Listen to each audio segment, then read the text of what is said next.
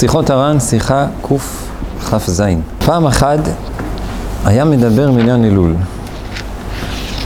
ואמר שמה שנוהגים לומר תיקונים באלול, תיקונים הכוונה תיקוני זוהר, יש uh, ספר זוהר, יש את ספר זוהר ויש את התיקונים, אז היה, עד היום יש כאלה שנוהגים בחודש אלול, אחרי התפילה, אחרי תפילת שחרית, לשבת ולהגיד uh, תיקוני זוהר. אז הוא אמר, רבי נחמן אמר, שהניגון של התיקונים וגם מהחלישות הלב שיש לכל אחד אז, מחמת שכל אחד מתאחר אז בבית המדרש יותר מגילותו, מכל זה נעשה דברים עליונים ותיקונים גדולים למעלה. כנראה היו אומרים את זה באיזשהו ניגון, וגם אה, קצת, קצת מתעכבים בבית מדרש יותר מהרגיל, כמה דקות שהיו אומרים. אז אה, מה? התוועדות קטנה. כן, לא יודע אם זו ההתוועדות, אבל uh, היו, כל אחד היה אומר לו, את, אומר את, את הקצבה היומית שהיה צריך להגיד. וכשאן אדם קצת מתעכב בבית מדרש, רגיל כבר לחזור הביתה, יש לו חלישות עליו, יש לו קצת איזה קוצים שכבר, נו, uh, הוא רוצה כבר לחזור והוא נשאר, אז הוא אומר שמכל זה נעשה דברים עילונים ותיקונים גדולים למעלה. זה יסוד גדול מאוד, צריך לדעת שאנשים חושבים, אנשים טועים לחשוב ש... כל אחד מעריך דברים גדולים שהוא עושה. אם אדם יושב ולומד כל הלילה, או עושה איזה צום, איזה תענית, או לא יודע מה, זה אנשים מעריכים, אבל דברים קטנים, אנשים לא מעריכים. וזה, וזה כל כך חשוב לדעת ש, שיש ערך לכל דבר קטן, כי, כי הסיבה שאנחנו לא, לא רואים התקדמות בחיים, לא רואים התקדמות בעבודת השם, זה בדיוק בנקודה הזאת, כי אנחנו לא יודעים להעריך את הדברים הקטנים שאנחנו עושים. אם היינו מעריכים, כמו שאומר פה, מה זה, בסך הכל מה, כמה דקות, הבן אדם נשאר אחרי התפילה, אומר תיקונים, תיקוני זוהר. קצת יש לו איזה משהו בלב שנחלש מהזה. מה, מה, מה הערך של זה?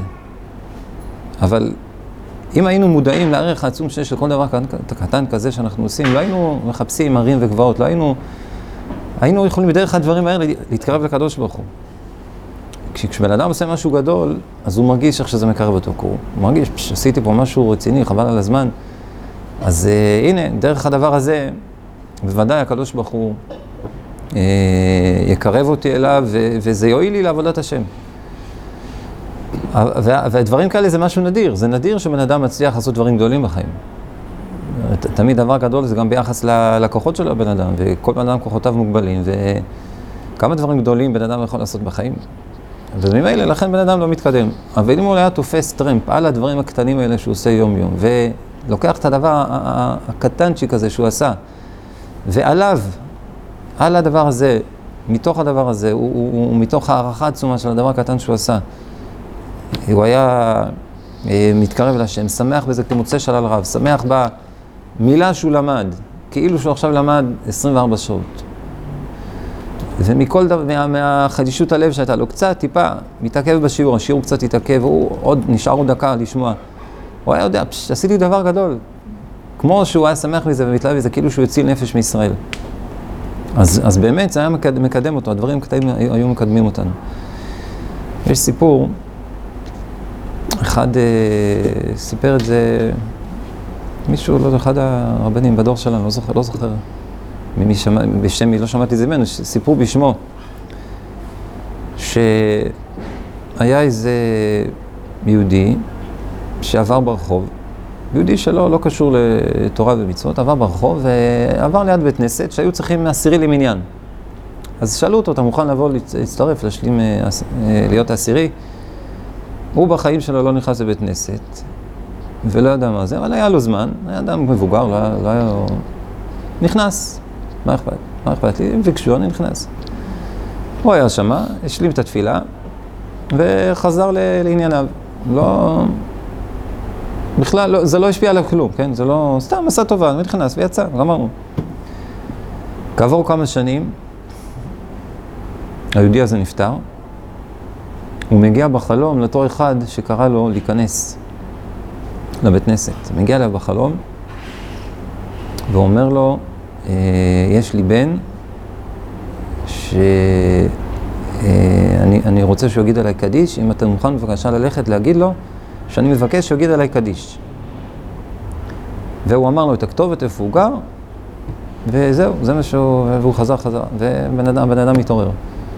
ובאמת, הוא לא ידע אם זה אמת או לא, הוא אמר בוא ננסה, הלך לכתובת הזאת, ובאמת ראה שיש שם את הבן שלו, ואמר לו שאבא שלו התגלה עליו בחלום, וביקש שהוא יגיד עליו קדיש, והבן הזה באמת אה, התחיל להגיד קדיש על אבא שלו.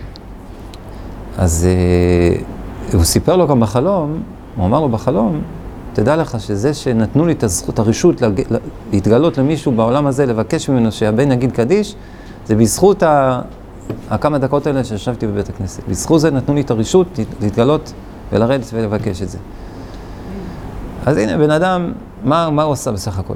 ישב פה, ישב עשר דקות בבית כנסת, וגם זה בלי להסתומר, שהוא לא התפלל בכלל, והוא לא, זה אולי, אולי כן הנאמן, אולי לא הנאמן, אז זה לא משנה בכלל, זה לא עצם זה שהוא ישב בבית כנסת, עשה פה משהו טוב, עזר פה למניין. זאת אומרת שדבר כזה פעוט, כזה קטן, אנחנו עושים את זה כל, כל יום. שלוש פעמים ביום, אנחנו חלק מעשרה אנשים שמתפללים. הזכות הזאת היא שהוא השלים עניין, שהוא נכנס לבית כנסת וישב שם כמה דקות, בזכות זה הוא זכה שנתנו לו רשות להתגלות בעולם הזה ולבקש שיגידו עליו קדיש. כמה דברים כאלה אנחנו עושים על ימין ועל שמאל בחיים שלנו, ואנחנו בכלל לא מייחסים לזה חשיבות, לא, לא מעריכים את זה בכלל, לא, לא מתפעלים מזה בכלל. וזה כל כך חבל.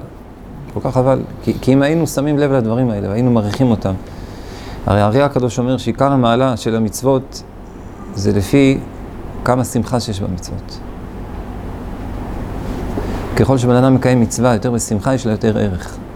ההשפעה של האיכות היא הרבה הרבה יותר מאשר הכמות.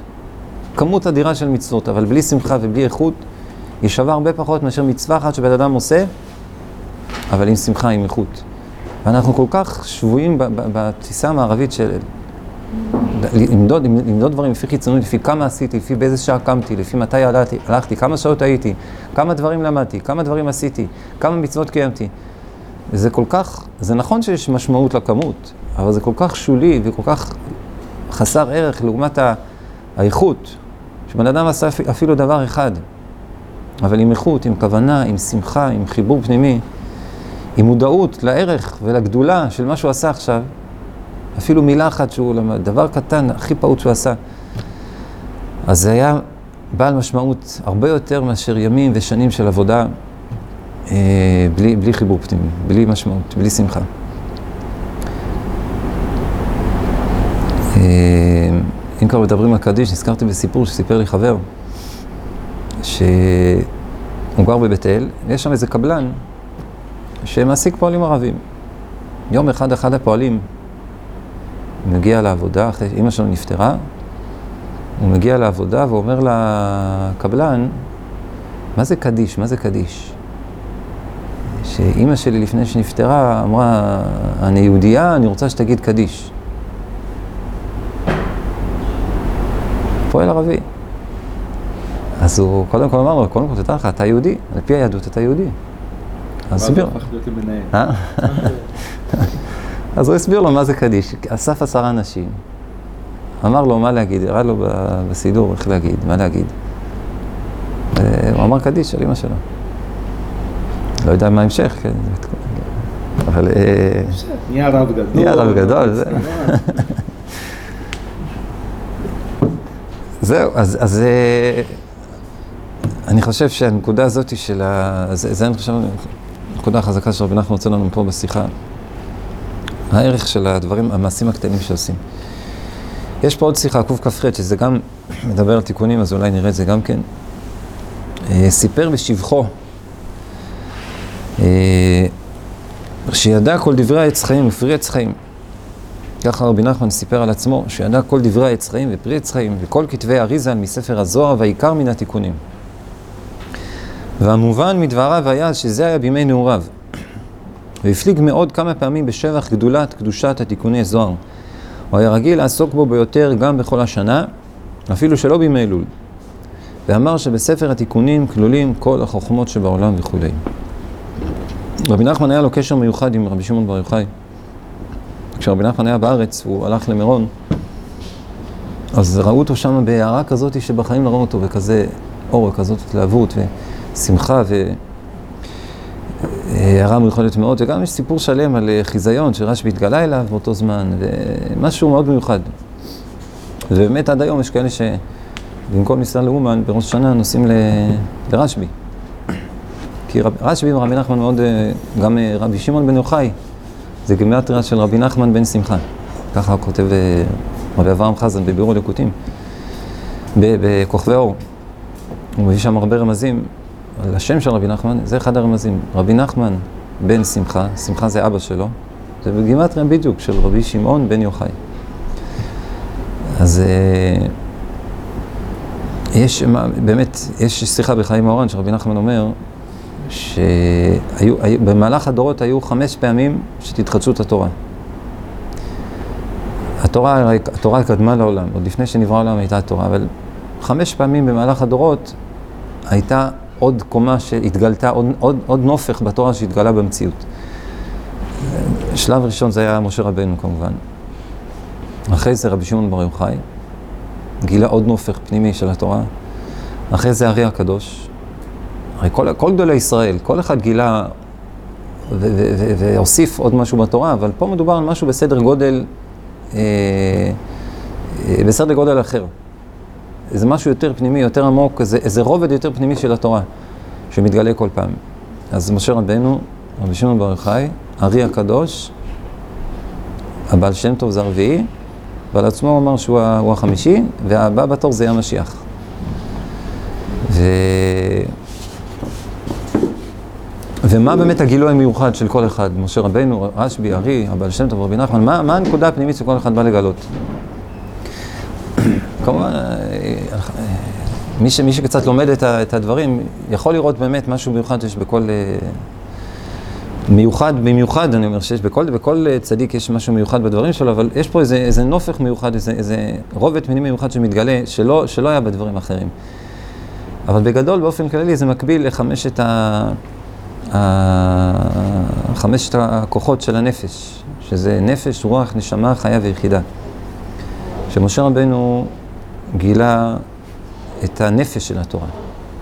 הנפש, נפש זה הרובד הכי חיצוני. לכן תורת משה היא גם, התורה שיש לנו ממשה רבנו זה הכל בעיקר דברים חיצוניים, דברים מעשיים, מה כן, מה לא, רק מצוות, מצוות עשה, מצוות לא תעשה, זה הרובד החיצוני של התורה. זה כנגד הנפש. ולכן זה גם הכי מחייב והכי חזק והכי בעל תוקף, כי זה הכי מתגלה במציאות. העולם הזה זה עולם עשייה. אז הרובד של הנפש הוא הכי מתיישב חזק עם עולם העשייה. רבי שמעון בן יוחאי גילה את הרובד של הרוח, שזה חלק פנימי יותר. הרוח, מבחינת ההתלבשות בנפש, אז הנפש מתלבשת בכבד, בדם. הרוח מתלבשת בלב. הלב זה כבר משהו יותר, יותר רוחני, יותר פנימי, מאשר הדם. הדם זה משהו יותר פיזי, יותר עם כוח, יותר משפיע ככה על, על, על, על הטבע של האדם. הרוח, זה משהו יותר פנימי, הלב זה משהו יותר פנימי, שזה הרוח, שזה התורה של רשב"י. אחרי זה הרי הקדוש, זה כנגד הנשמה. הנשמה מתלבשת במוח, שזה עוד יותר פנימי, עוד יותר... אה, אה, משהו יותר, יותר עמוק, פחות מוחשי, יותר אה, פנימי. אה, אחרי זה, התורה, הבעל שם טוב רבי נחמן זה כנגד החיה והיחידה. הבעל שם טוב כנגד החיה. החיה זה משהו שהוא כבר בכלל לא, לא מושג בתוך ה, בתוכנו. החיה, האור של החיה, זה מתלבש בבגדים של האדם. זה, זה כבר בכלל, אין, לא יכול להיכנס פנימה מרוב שזה מופשט, מרוב שזה רוחני, יש איזושהי רק נגיעה. הבגדים של האדם הם, הם, הם, הם קשורים לאור של החיה, לכן רבי יוחנן, כתוב בגמרא, רבי יוחנן קרא למאן הם יכבדותי. הבגדים יש להם משמעות מאוד גדולה. זה שמירה מאוד גדולה. ו... וזה התורה של הבעל שם כנגד החיה, והתורה של המנחם כנגד היחידה, היחידה, זה מתלבש בדירה, בבית של האדם. היחידה מתלבשת בבית של האדם, וכשאדם לא בבית, אז זה בארבע אמות. כשבן אדם הולך מחוץ לבית, אז בארבע אמות סביבו מאיר האור של היחידה שלו.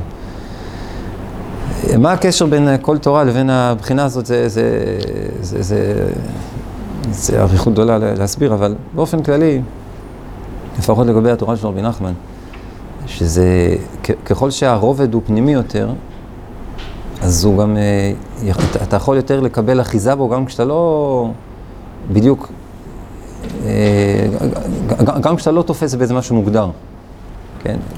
משה רבנו, בתורת, התורה שיש לנו ממשה רבנו, בן אדם עובר אפילו עבירה אחת, עובר, או לא מקיים מצווה אחת, אז הוא כבר, אז הוא, אז הוא כבר לא, הוא כבר שייך פחות, ככל שיותר מקיים, הוא יותר שייך, פחות מקיים, פחות שייך.